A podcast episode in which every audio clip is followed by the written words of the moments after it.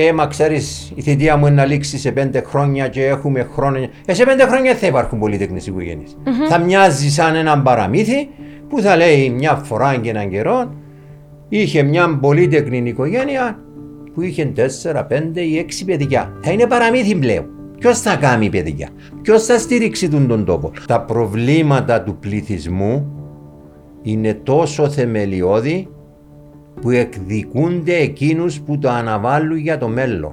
Το δημογραφικό πρόβλημα κάθε χώρας καθίσταται εκ των πραγμάτων το υπαριθμό έναν εθνικό πρόβλημα.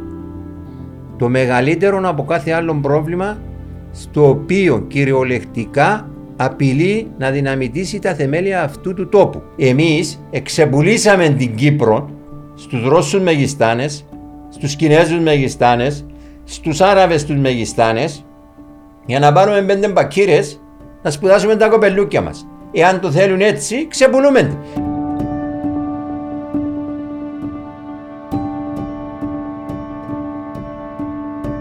Απογραφή του 21. Σύνολο πληθυσμού 918.100. Κύπροι 724.800. Αλλοδαποί 193.300 ποσοστό 21%. Τελευταία δεκαετία γεννήσεις 10 έως 10.500 παιδιά και οι δύο γονείς Κύπροι κατέγραψαν μείωση πλην 4% και οι δύο γονείς μη Κύπροι κατέγραψαν αύξηση 7%. Απογραφή 22 και οι δύο γονείς Κύπροι έκαναν, έκαναν παιδιά 52% και οι δύο γονείς μη Κύπροι έκαναν παιδιά 29%.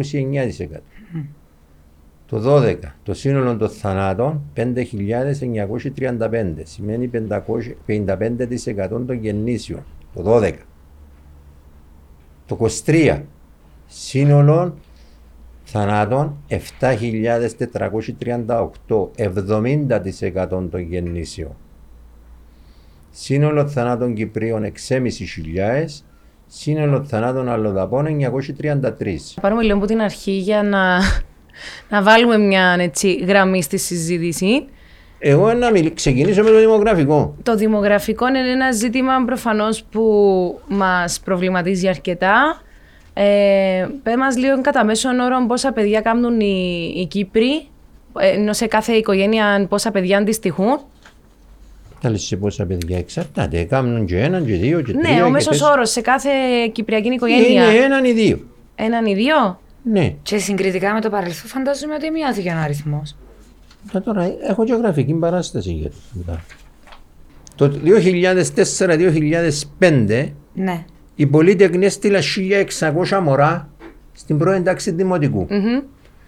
Φέτος έστειλαμε 540. Πού είναι τα 1600, πού είναι τα 1100 πιο λίγα. Τι σημαίνει χάνεται ο πληθυσμός του τόπου. Να σε ρωτήσω κάτι όμως, sorry. Ναι.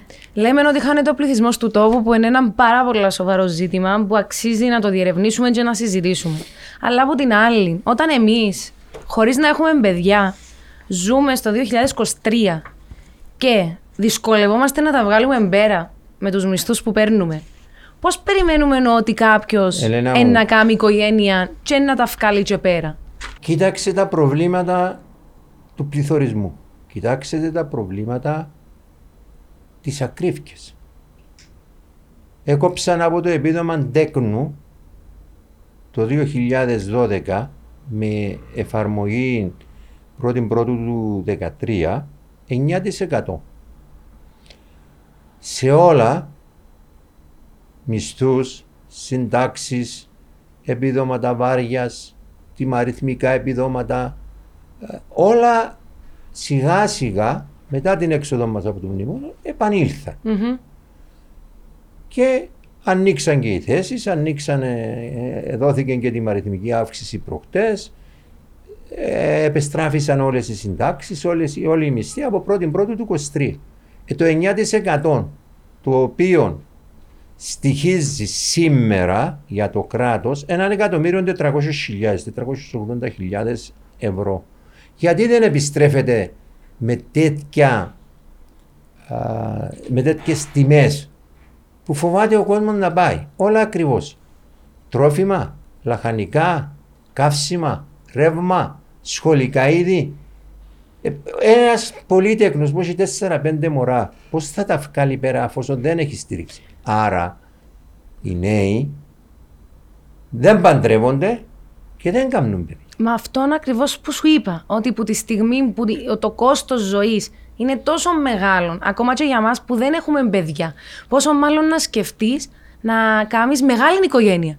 Δηλαδή, δεν να κάνουμε ένα μωρό. Και πάλι αγχώνεσαι. Και αγχώνεσαι. Δεν να τα βγάλουμε πέρα. Άρα- Πιστεύεις ότι είχε ένα άνθρωπο που μου είπε έχω ένα μωρό και θέλω ακόμα ένα και δεν τα βγάζω πέρα. Μμμ. Τι πρέπει να κάνω; Και τι απαντήσατε; Ε, τι θα το απαντήσω; Ε, Αυτή είναι η πολιτική του κράτους μας. Δεν τους ενδιαφέρει για το γηγενή πληθυσμό. Ο κόσμος μειώνεται. Στον νυν πρόεδρο, στη γιορτή της μάνας. Ερώτησα του. Ας πούμε, εάν σε 5-6 χρόνια κάνεις τρία παιδιά, χάρη του το 50% από το δάνειο που χρωστεί. Εάν κάνει τέσσερα, χάρη του το όλο το δάνειο, όπως κάνεις στην Ουγγαρία και σε άλλες χώρες. Μετά, Ε, εσύ του τα είπες τα στον πρόεδρο; Είπα τα και θα τα ξαναπώ. Στη συνάντηση, περιμένω συνάντηση. Ε, όταν μία γυναίκα έχει δύο παιδιά για να κάνει τρίτον παιδί θέλει κάποιον οικονομικό κι- κίνητρο. Μμμ. Εγώ έβαλα πρόταση στη Βουλή. Τι πρόταση; Η πρόταση ήταν η εξής. Κάθε γυναίκα που έχει δύο παιδιά και θα κάνει τρίτον, να της δώσεις 10.000 ευρώ εφάπαξ, συν τα επιδόματα και 50% μείωση του φόρου εισοδήματος που πληρώνει. Εάν έχει τρία παιδιά και να κάνει τέταρτο, δώσει τις 20.000 ευρώ και η απαλλαγή από το φόρο είναι φόρο ζωής. Γιατί οι άλλες χώρες που έχουν πρόβλημα υπογεννητικότητας ε, έχουν Άρα τούτα, τούτα που λαλείς είναι μοντέλα τα οποία. ε, μοντέλα άλλων Εφαρμόζονται. Εφαρμόζονται, ευρωπαϊκών οκ, χωρών, ευρωπαϊκών χωρών. οι οποίες χώρες ε, αντελήφθησαν το σοβαρό πρόβλημα της υπογεννητικότητας και άρχισαν να παίρνουν μέτρα. και είχαν αποτέλεσμα; κάποια αποτελέσματα φέρνουν. Παραδείγματος χάρη, η Ιταλία που έχασε αρκετών πληθυσμών στο COVID. Μμμ. Ο Μάριο Ντράκη, που ήταν πρόεδρος του Ευρωπαϊκού Κοινοβουλίου και έγινε πρωθυπουργός της Ιταλίας, ε, έβαλε πρόταση στη Βουλή και ψηφίστηκε έναν ποσό 250 δισεκατομμυρίων για να παίρνουν επίδομα οι, οι γυναίκες από τον 7ο μήνα της κοίησης και 250 ευρώ το μήνα μέχρι τα 22 τους. Ε, Μέχρι τον 22ο μήνα. Μέχρι τα 22 τους τα παιδιά ηλικία χρόνων. Μέχρι να γίνουν 22 θα παίρνουν 250 ευρώ το μήνα επίδομα τέκνου. Οκ. Ε, είναι επίδομα. Όχι τα 130 που παίρνουμε εμείς. Τι είναι 130 ή 140. Και να έρχεται να σου βάζει εισοδηματικά κριτήρια και να σου λέει, ξέρεις, ε, μα εσύ πιάνεις 60.000 ευρώ, ε, δεν δικαιούσε Δεν τίποτα. δικαιούσε, ναι. Και λέω, εγώ έβαλα ερώτηση σε, σε υπουργό και απάντησε ο Γενικός Διευθυντής του Υπουργείου. Λέω ότι έχω μια οικογένεια, έχει ένα παιδί και οικογενειακό εισόδημα 30.000 ευρώ. Εγώ έχω 60.000 οικογενειακό εισόδημα και έχω πέντε παιδιά. Ποιο είναι ο πιο φτωχο Και η απάντηση, ε, μου, εκείνος με τις 30. Επάντησε πεπονόφλουδα, κύριε Γενική, έλα του. Το κατακεφαλήν εισόδημα αυτού του ανθρώπου είναι 10.000 το χρόνο και εμένα είναι 8.200. Άρα εγώ πιάνω 60.000 είμαι πιο φτωχός. Εκείνο το οποίο ζητούμε εμείς είναι να λαμβάνεται υπόψη το κατακεφαλήν εισόδημα της οικογένειας. Και εκτός τούτου, εγώ, που παίρ- εγώ παίρνω 60.000 οικογενειακό εισόδημα και δεν παίρνω κανέναν επίδομα, ούτε και φοιτητικές χορηγίες ούτε τίποτε. πληρώνω τον ίδιο φόρο με έναν εργένη ή έναν άτεκνο ή έναν που έχει έναν παιδί. Ε, ε, δικαιολο- είναι δικαιοσύνη σε αυτόν τον τόπο; Ή όχι; Ε, καλά, τώρα τι Γιατί δεν ψάχνεις; κάνουμε φορολογικές μεταρρυθμίσεις; Τούτα όλα ετηθήκατε τα όμως. Βεβαίως τα έτοιμα. Έτσι τι γίνεται; Ε, δεν ξέρω. Περίμενε ένα λεπτό γιατί αν Ε, διαβάζεις- βρίσκονται- Βρι- βρίσκεται εν αναμονή η απάντηση για τούτα όλα τα θέματα που θίγουμε τώρα. Δεν ξέρω. Κάμνω Επειδή οι συνεχώς προτάσεις που μας συναντήσεις- λέτε είναι τέλειες. Κάμνω συνεχώς συναντήσεις σαν οργάνωση Πολυτέκνο. Τρέχουμε από Υπουργείο σε Υπουργείο. Σαν αύριο στις 25 του μηνός έχουμε συνάντηση με τον Υπουργό Μεταφορών. Για έναν αυτοκίνητο πολυμορφικό να μπορεί μια οικογένεια που έχει 4 ή 5 παιδιά να κυκλοφορεί άνετα. Δεν μπορεί να βάλεις 4 ή 5 παιδιά πίσω, αφού δεν υπάρχουν ζώνες ασφαλείας πίσω. Άρα είναι επικίνδυνο. Επιδότα κάποι- δώσε κάποια λεφτά να επιδοτηθούν αυτοκίνητα πολυμορφικά για τις ανάγκες μιας πολυτέχνης οικογένειας. Εγώ όταν πήγα στην Ελλάδα, όλες οι πολυτέχνε οικογένειες κυκλοφορούσαν με πολυτεχνικά αυτοκίνητα. Ωραία. Τριών σειρών καθισμάτων. Ε, ε, πε- πε- πε μας λίγο. Αυτά θέσια που λέμε, είναι τούτα. Ναι. Εφτά θέσια. Όταν εσείς κάνετε τη συνάντηση, μεταφέρετε ουσιαστικά τις θέσεις σας, ζητάτε να πάρθουν κάποιες αποφάσεις για να μπορέσουν να βοηθηθούν οι πολίτεκνες οικογένειες του του τόπου, που είναι η ραχοκοκαλιά του της χώρας, γιατί χωρίς παιδιά που πάμε χανόμαστε. Μάλιστα. Και, ε, όταν βλέπεις το πρόγραμμα διακυβέρνησης του κυρίου Χριστοδουλίδη που λέει ότι θα επαναξιολογήσουμε τα κριτήρια που αφορούν τη λήψη επιδομάτων τέκνου και μάνας, ε, αύξηση επιδομάτων και την απάλληψη περιουσιακών κριτηρίων. Ε, πολλά ωραίο να το θυκευάζουμε. Ναι, μετά Ενώ είναι γιατί μετά- να θεωρούνται οι φοιτητές σαν εξαρτώμενα άτομα.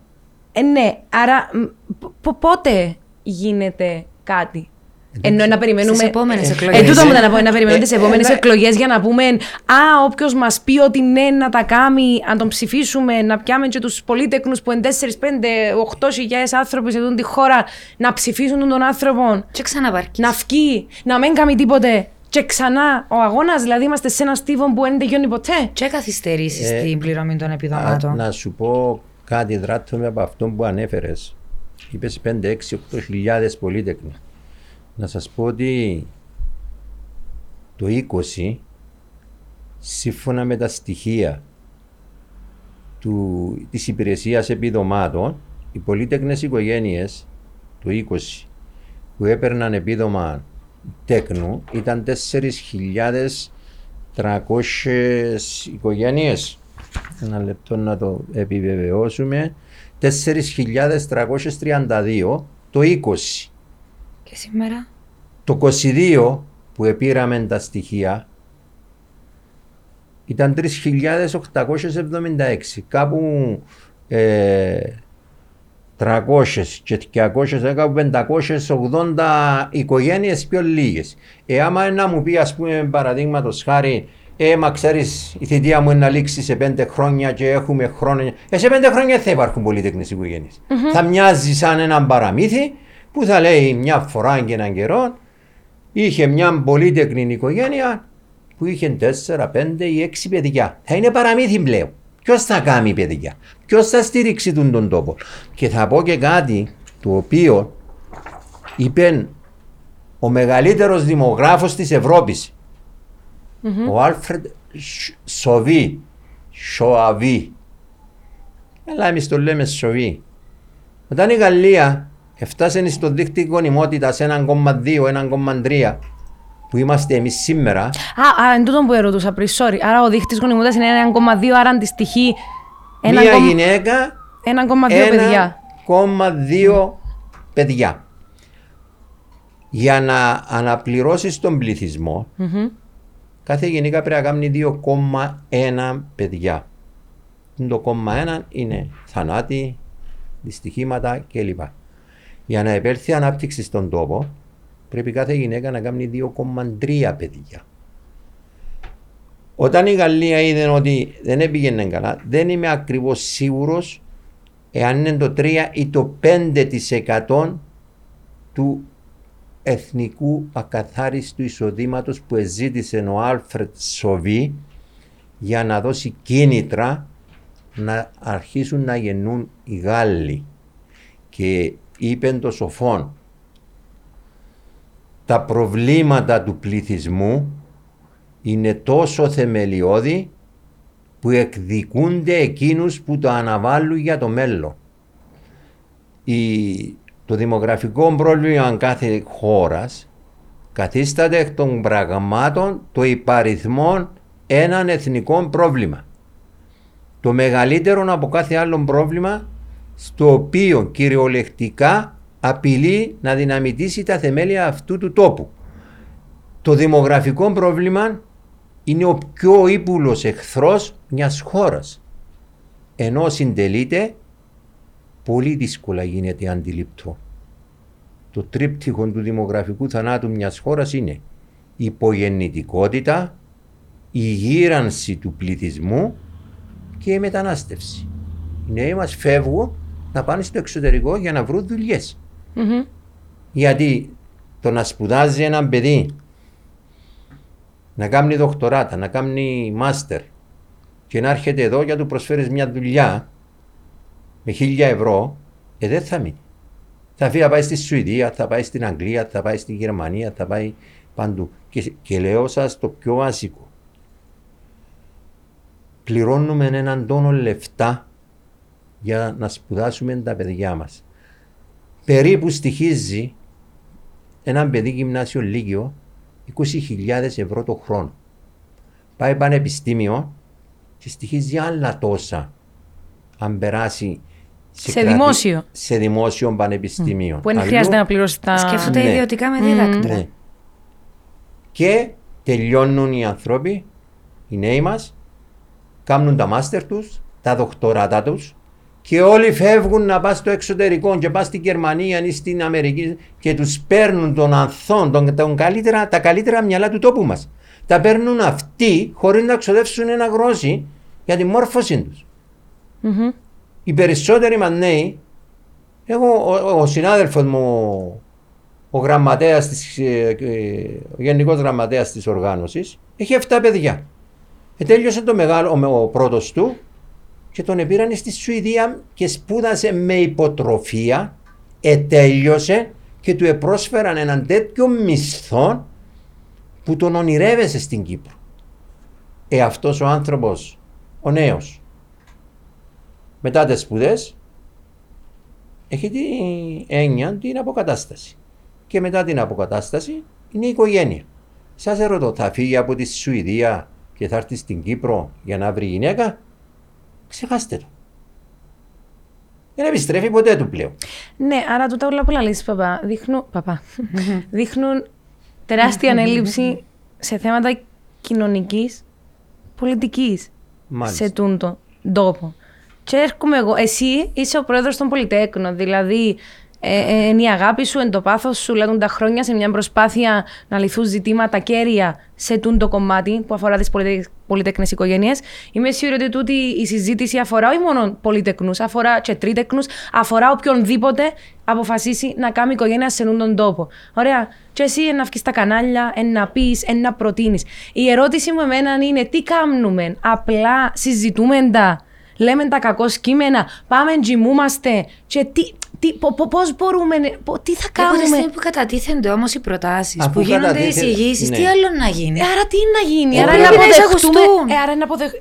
Βλέπουμε ότι θα... εισακούεται κάτι σε τον τόπο; Ή θα βάλει η κυβέρνηση, η εκάστοτε κυβέρνηση το χέρι στην τσέπη και θα πει θα στηρίξω τον, τον λαό να γεννήσει για να μείνει στην ιστορία, διότι δεν σας το κρύβω.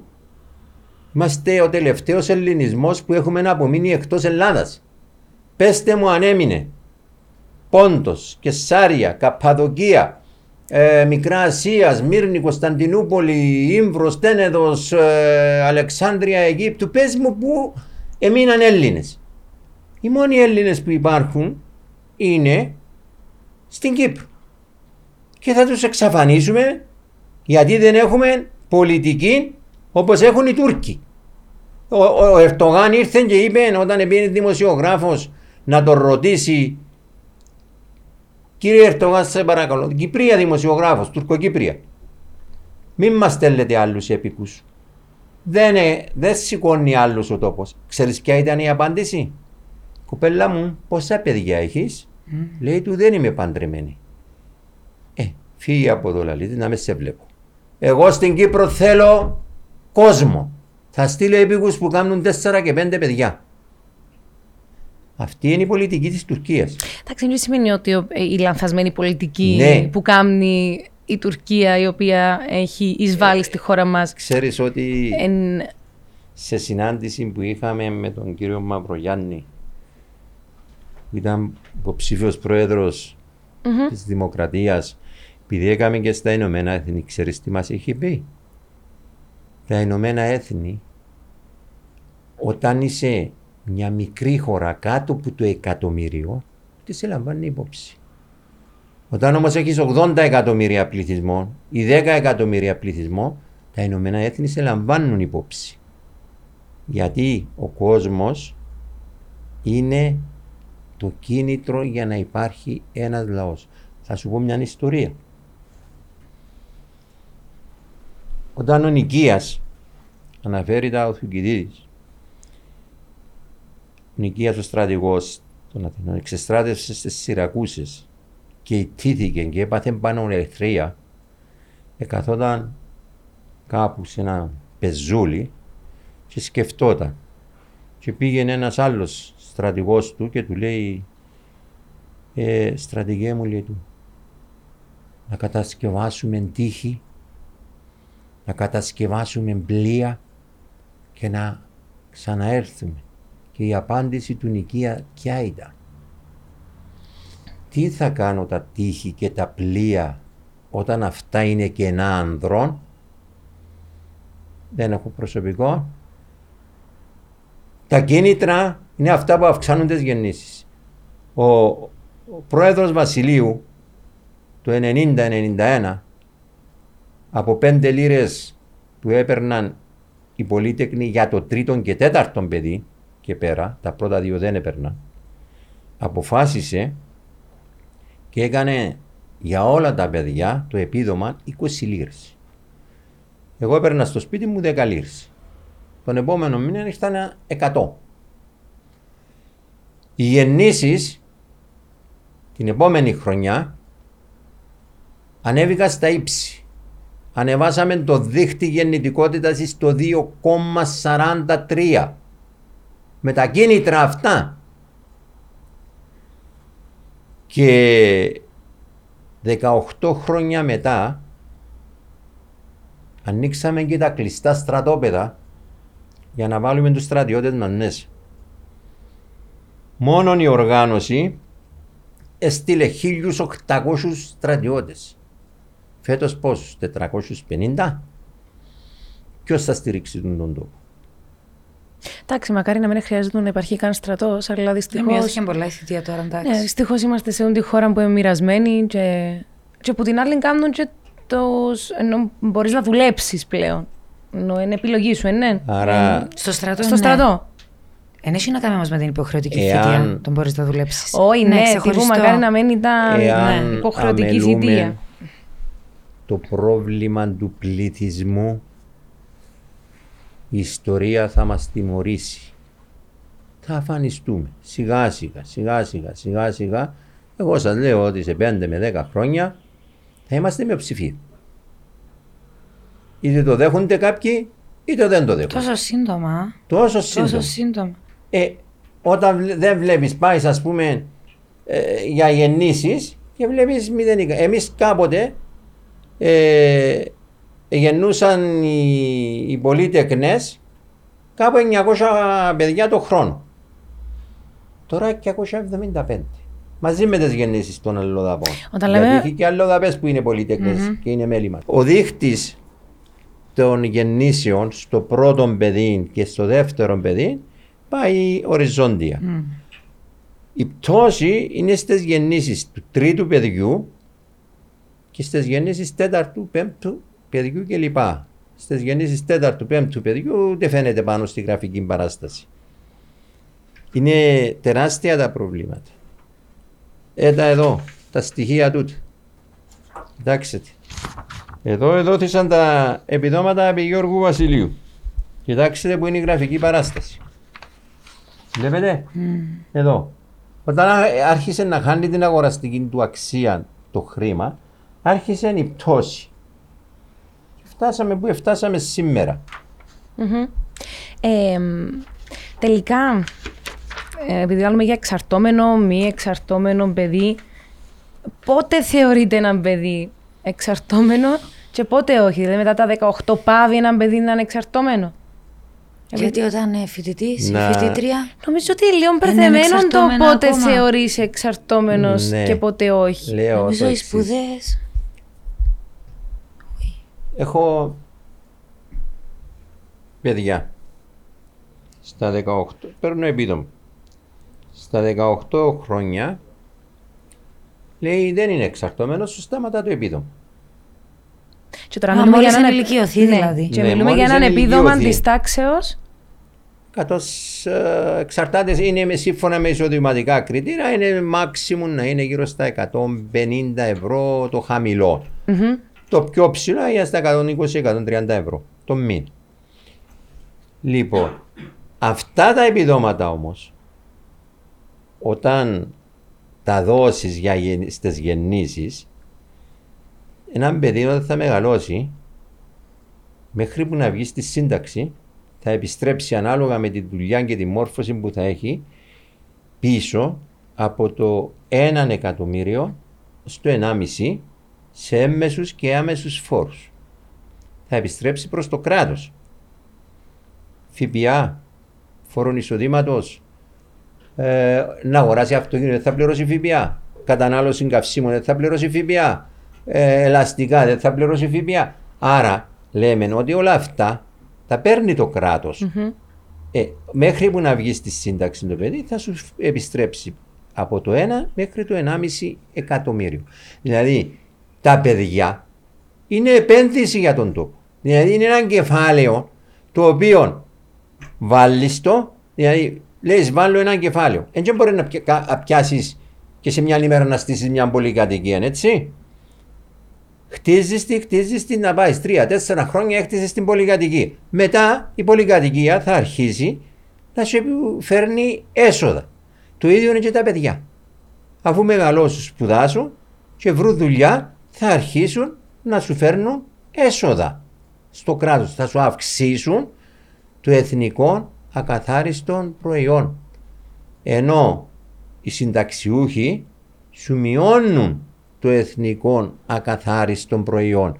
Και ενώ κάποτε τα παιδιά ήταν ε, να βρω εδώ το, να το εδώ. Οι νέοι κάποτε ήταν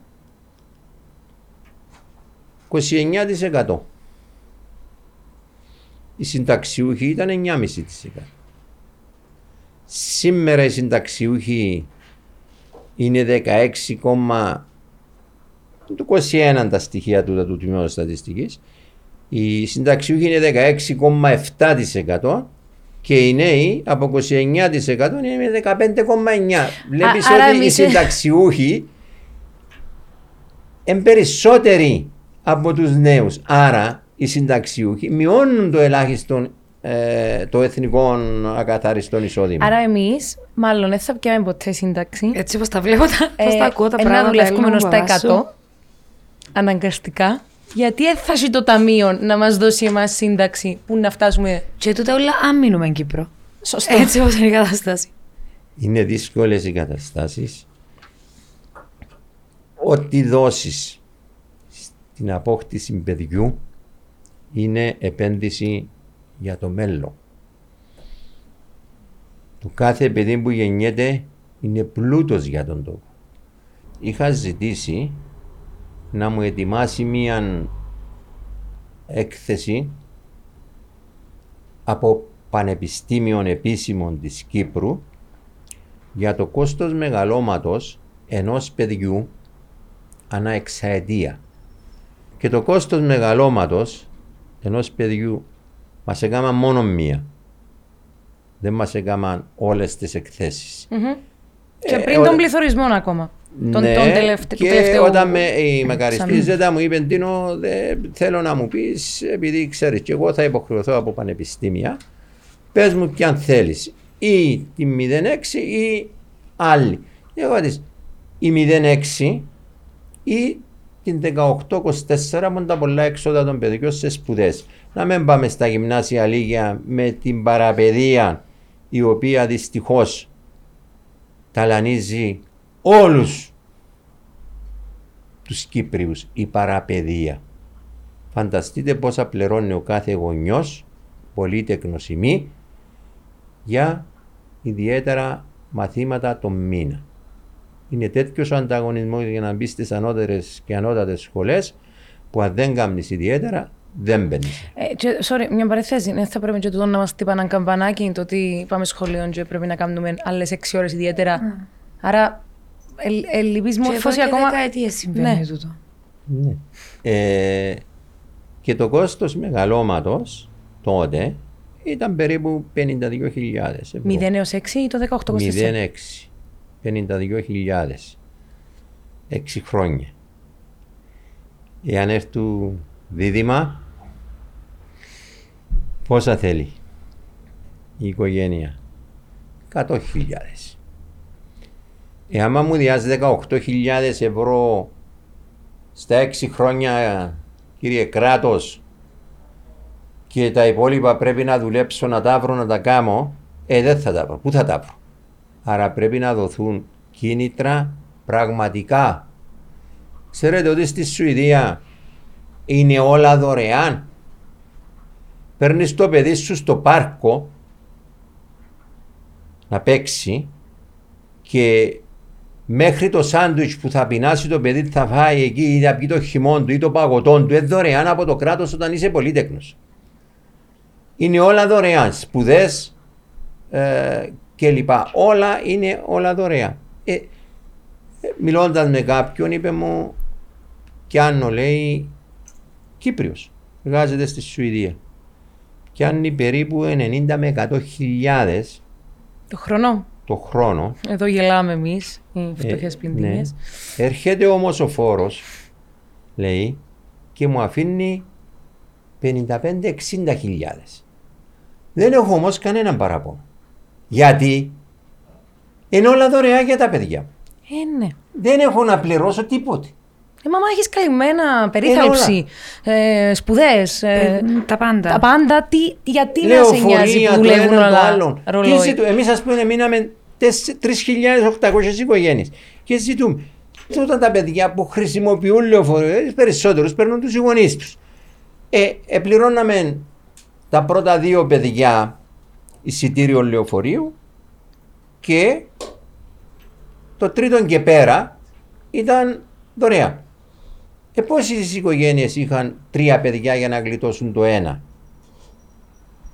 Έκαναμε μας το ένα, ζητήσαμε και έγινε ένα. Εμείς τώρα στον Υπουργό Μεταφορών θα θέσουμε αυτό το θέμα. Δωρεάν τα παιδιά των πολυτέκνων με λεωφορείο. Να- να για να ρωτώ- μάθουν τα παιδιά να χρησιμοποιούν τα λεωφορεία. Μα τούτο νομίζω συνέβαινε παλαιότερα. Δεν συνέβαινε ποτέ στην Κύπρο. Όχι. Όχι. Δεν συνέβαινε. Πάντα πληρώναμε. Ναι, είχα συμμαθήτρια. Όχι, όχι, όχι. Πολύτεκνη μπορεί να κάνω Ή λάθος. με τα... Μπορεί να ήταν το τέταρτο παιδί. Ναι. Την άλλη. Μπορεί, μπορεί Ε, να ναι, ήταν το τέταρτο. Αφού λες ότι που το Ήταν τρίτο το και τέταρτο, πα- η Κωνσταντίνα, Ε, γι' ναι. αυτό. Ναι. Γιατί με, θυμούμαι ή ότι πάλι δεν με τα πλήρωνε, επειδή ήταν κρατικά πολύ. Ινστιτούτα. Ε, ζητήσαμε από την Υπουργό Παιδείας, ε, πληρώναν δύο παιδιά και τα υπόλοιπα ε, 50 ε, δωρεάν. Εμείς είπαμε τη. Το πρώτο παιδί να πληρώνει 50% των διδάκτρων, αφού είναι κρατικό το Ινστιτούτο, και τα υπόλοιπα παιδιά δωρεάν. Ε, Δίδεις ηλεκτρονικό υπολογιστή στα παιδιά της Δευτέρας τάξης του γυμνασίου, του, λυκείου, του γυμνασίου νομίζω, είναι, γυμνασίου. Εδώ στις πολύτεκνε οικογένειες.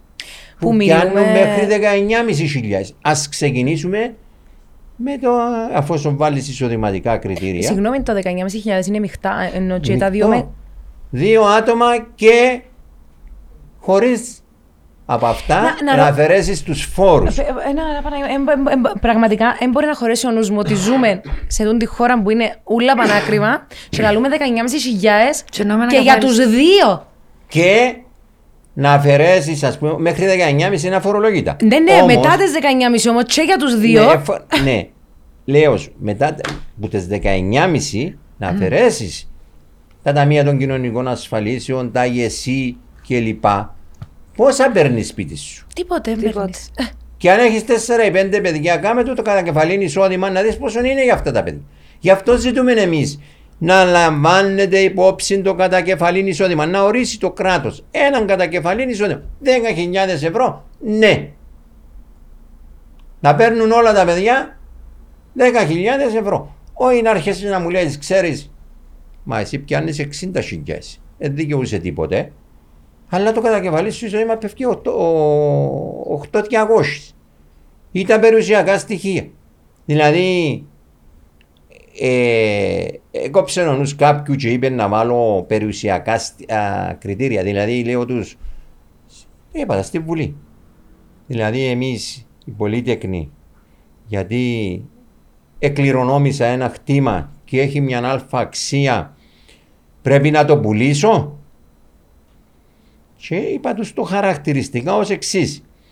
Ο Μακάριος, όταν ήταν πρόεδρος της Δημοκρατίας, όταν επολούσε ο Ελληνοκύπριος προς τον Τουρκοκύπριο, δεν το επέτρεπε να κάνει αυκάλει κοτσάνι.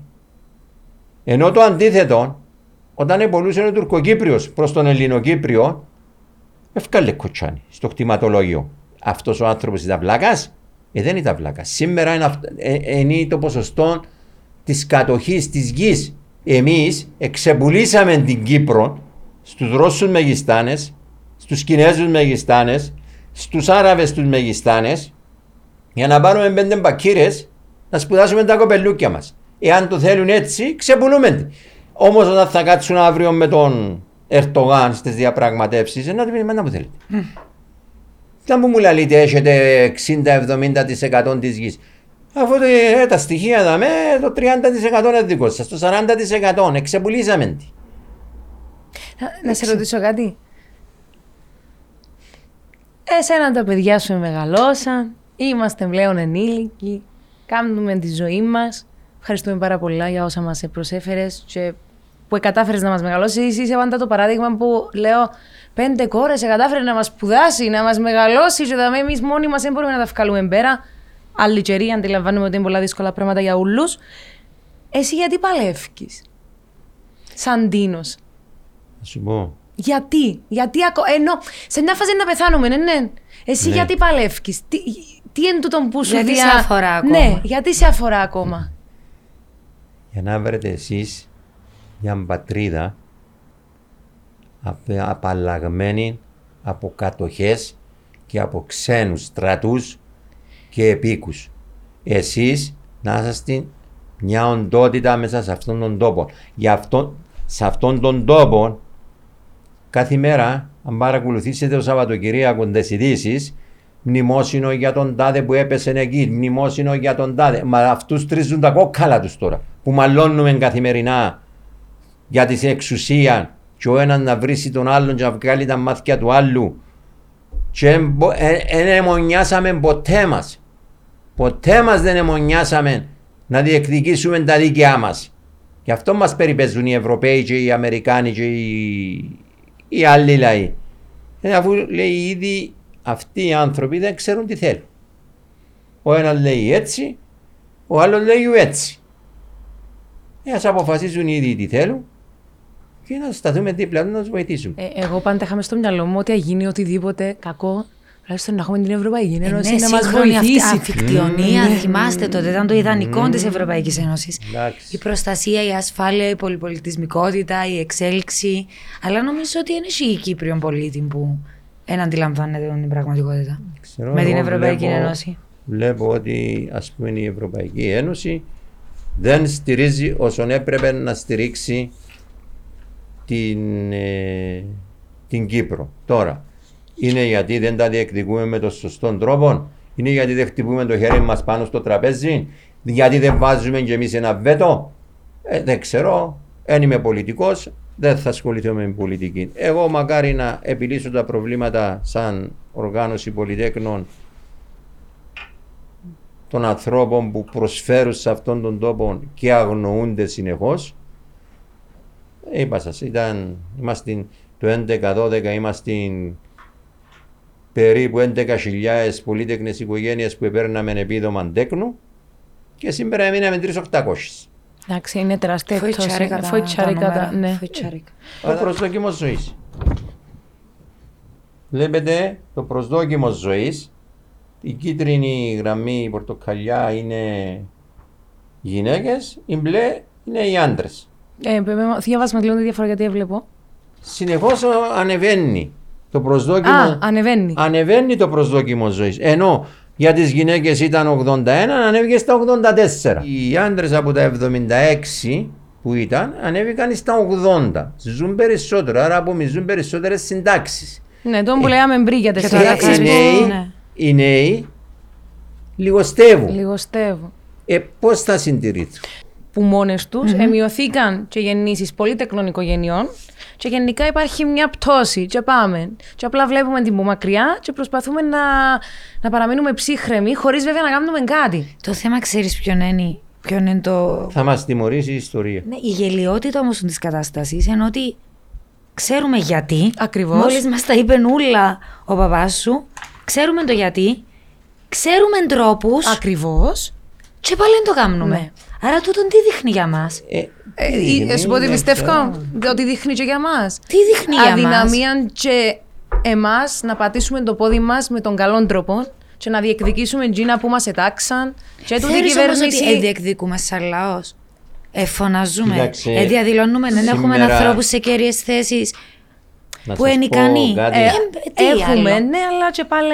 Να σύρουμε πέτρες, τι να κάνουμε; Έχει δημιουργηθεί ένα νέο κόμμα στην Κύπρο το οποίο εξαπλώνεται συνεχώς και αν πάει και στο φεγγάρι να, να κάνει και ο παδούτσι πάνω. Ποιο είναι τούτο το κόμμα; Είναι το κόμμα των αδιαφόρων και το κόμμα του καναπέ. Εφόσον σε άλλες χώρες γίνεται κάτι και βλέπεις, ας πούμε, παραδείγματος χάρη τα κίτρινα γυλαίκα, εβδομάδες μέσα στους δρόμους, καυκάδες, φωνές, παλεύκουν, κερδίζουν. Εμάς ε, έκαναν κούρεμα και ε, έκαναν, ε, διαμαρτύρονταν οι Ισπανοί για το κούρεμα που έγινε στην Κύπρο, ενώ στην Ελλάδα, στην Κύπρο, έπιαν 50 άτομα. Ε, συγγνώμη. Τροφή για σκέψη. Α, αφήνουμε όλες τούτες τις πληροφορίες δαμέ. Να τα σκεφτούμε, να τα συζητήσουμε.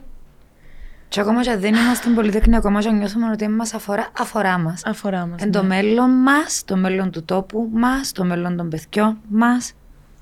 Πρέπει να δοθούν κίνητρα στους νέους.